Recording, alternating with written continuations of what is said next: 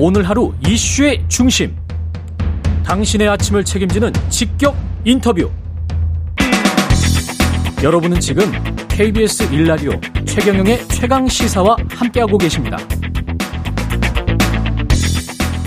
네, 다시 또 대장동 특검 전쟁입니다. 이번엔 불법 자금, 불법 정치 자금 의혹까지 아, 확대됐습니다. 어제 어, 여야 원내대표 연이어 기자 간담회 열면서 신경전 벌였고요. 여야 대치로 예상 국회에도 파행되는 거 아니냐 이런 우려도 나오고 있습니다. 자세한 이야기 국민의힘 양금희 수석 대변인 연결해 보겠습니다. 안녕하세요.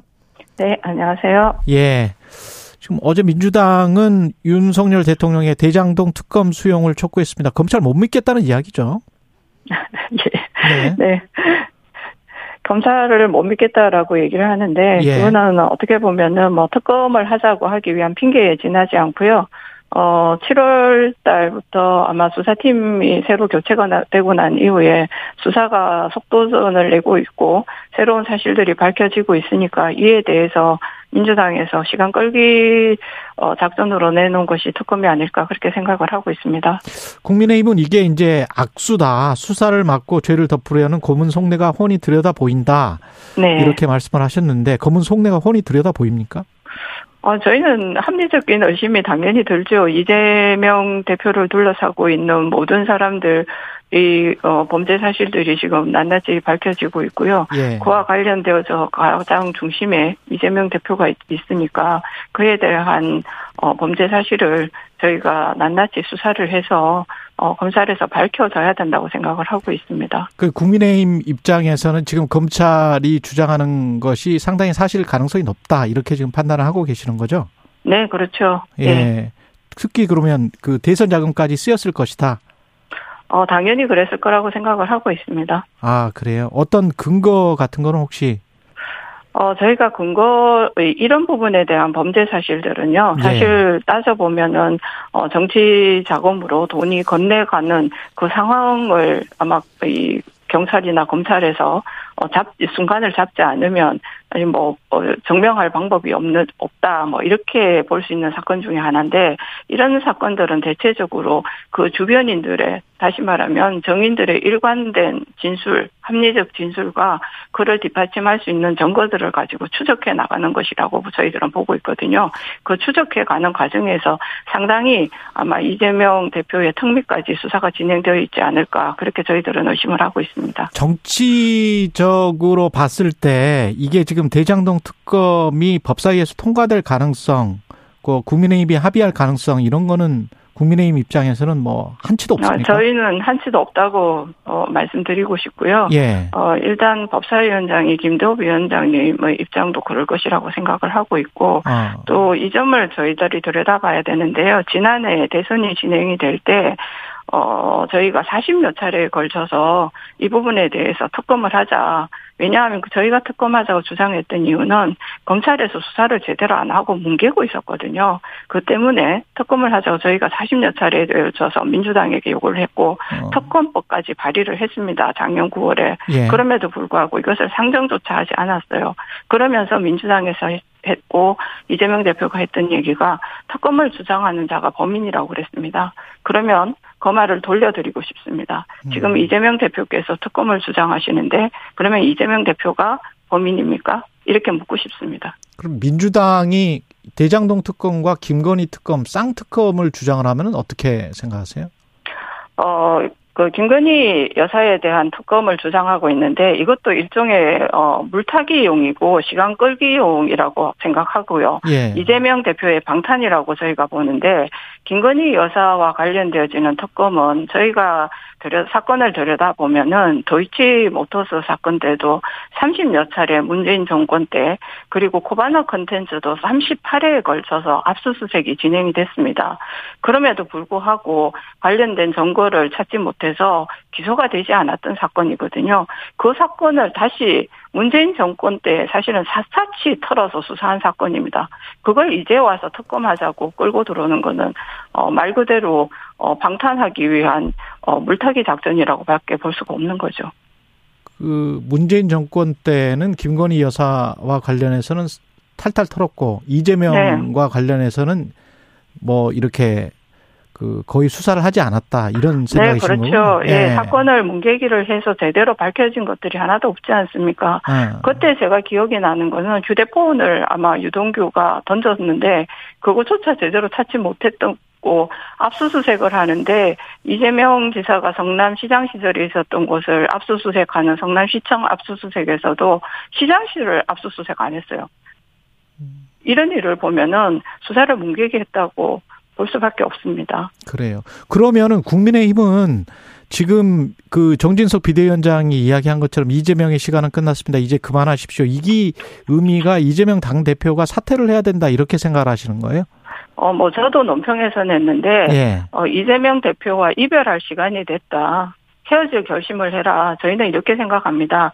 왜냐하면 저희 어, 국민의힘의 입장에서는 예. 민주당을 어, 국민의 민생을 챙기는 정치 파트너로 생각을 하고 있기 때문에 예. 건전한 민주당의 어떤 역할, 건강한 역할을 저희는 기대하고 있고요. 그러기 위해서 어, 법안이라든지 예산이라든지 이런 걸 함께 챙겨 나가기를 원하고 있다는 말씀을 드리겠습니다. 민주당 지지자들이나 민주당 입장에서 제가 한번 반론 차원에서 말씀드려 보면 네. 그 이전에 이제 검찰에서 했던 어떤 정치적인 사건들 중에서 좀 뭐좀 좀 이상했었던 것들이 좀 몇 건 있었잖아요. 그 이재명 대표와 관련해서는 뭐 또 국제 마피아 무슨 이런 것들도 이제 국민의힘에서 제기를 했었었는데 이런 게 이제 막 매듭이 안 짓고 끝나다 보니까 이게 이번에도 또 뭐 유동규 전 본부장의 폭로를 통해서 뭔가 이끌어 가려고 하는 거 아니냐. 뭐 이렇게 지금 의심을 하고 있잖아요.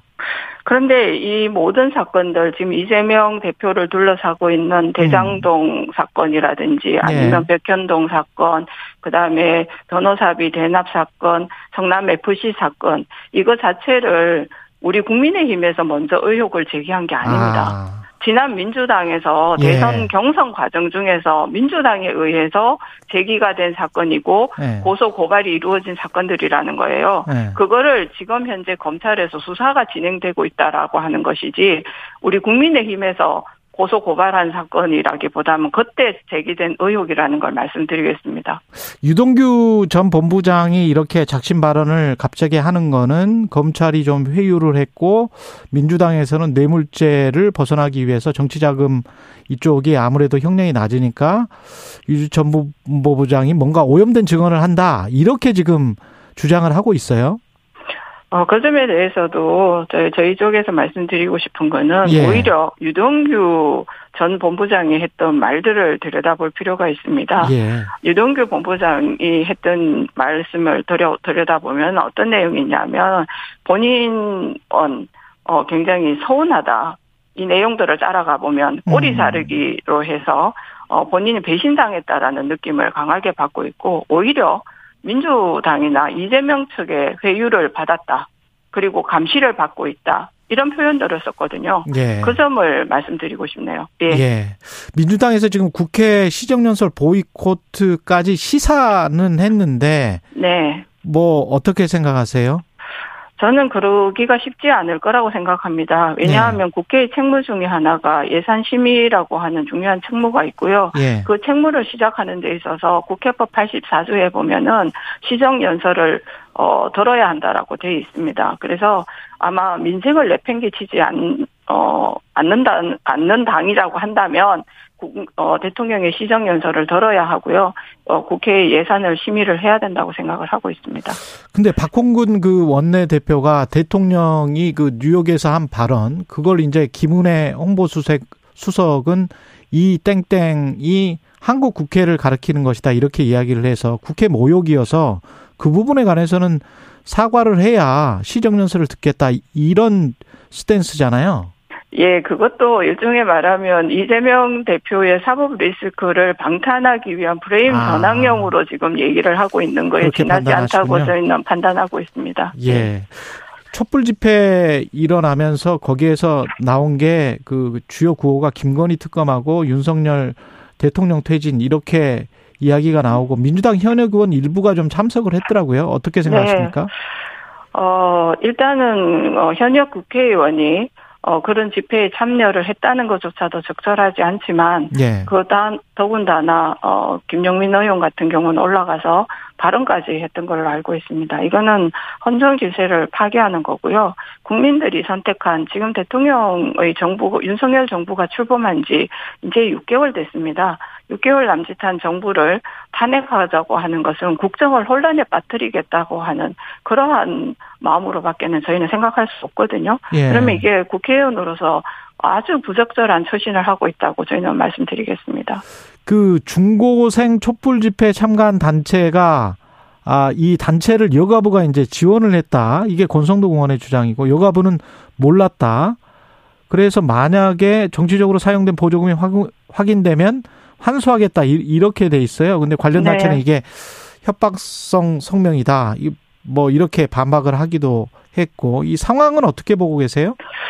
어, 여가부하고 서울시에서 아마 보조금을 받았다고 얘기를 하는 것 같거든요. 예. 근데 그 보조금은 어, 어떤 정치적 목적을 위해서 쓰여지기 위해서 보조금을 지급하는 것이 아닙니다. 예. 그 보조금을 지급할 때는 보조금의 고유 목적에 맞게끔 집행이 되어져야 되거든요. 예. 그 부분을 아마 위반했기 때문에 보조금을 환수하겠다고 얘기를 하는 거고요. 그리고 어 중고등학생들을 그런 시위 장소에 어 그 사실을 왜곡해서 어, 장소에 나오게 한다는 것은 굉장히 정치적으로 위험한 행동이라고 저희들은 판단하고 있습니다. 그런 단체에 보조금을 준다는 것은 조사를 해봐야 될 어, 분명히 조사를 해봐야 되는 사안이라고 생각을 하고 있습니다. 만약에 반대편에서 있었던 대통령 지지 집회에 참석한 단체들이 네. 정부나 시로부터 보조금을 받았다면 그 보조금도 환수할 생각이세요? 그 부분도 그 보조금의 집 집행을 그 목적하는 바가 있거든요. 그 예. 목적하는 바에 부합하게 집행이 되어졌는지는 조사를 해야 된다고 생각합니다. 이게 지금 전반적으로 봤을 때 여야가 뭐 정, 정말 강대강의 분위기인데 대통령의 지지율은 답보 상태란 말이죠. 이게 어떤 그 사법적인 절차에 따른 거다. 이 대통령실은 뭐 그렇게 주장을 하고 여당도 그렇게 주장을 합니다만 국민들은 그렇게 보는 것 같지는 않습니다. 어떻게 보세요?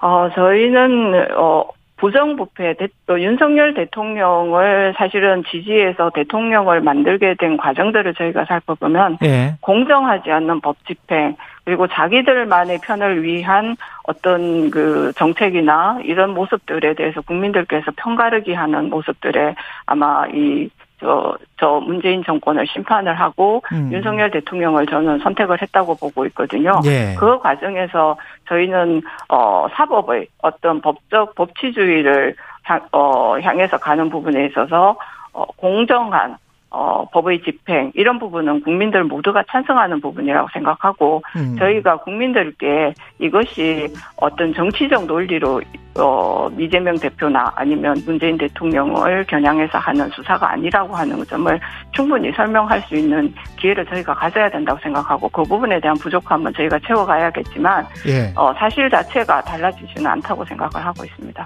여당이나 뭐 대통령의 사과나 뭐 이런 성찰 이런 거는 필요하지 않다.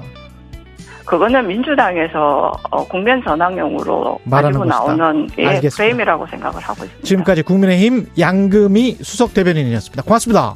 네, 감사합니다.